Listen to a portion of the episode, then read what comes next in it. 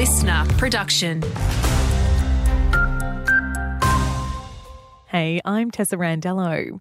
The Albanese government is trying to play down an almost 4% swing against Labor in the Dunkley by election.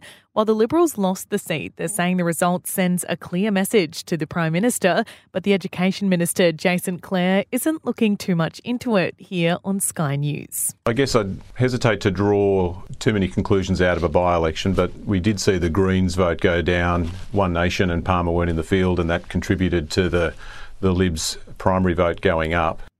A minute's silence has been held at Sydney's Mardi Gras for local couple Jesse Baird and Luke Davies, who were allegedly murdered.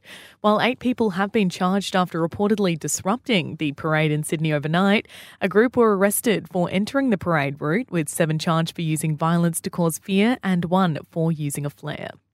Joe Biden's re election hopes aren't looking great. According to a New York Times poll, 48% of voters would back Donald Trump if an election was held today, 5% ahead of Biden, while 10% are undecided.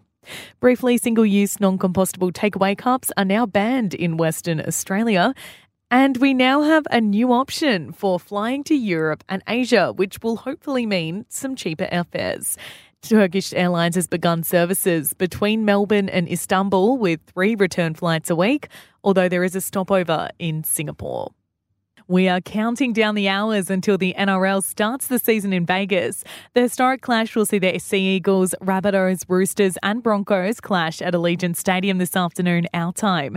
ARL Chair Peter V'landys telling Seven people are coming from around the world. And everywhere you go in Vegas, you see an Australian or an NRL fan from Jamaica or Argentina. Uh, I mean, I've seen people from France. And the Aussies are hunting the final seven wickets of day four in the test against New Zealand.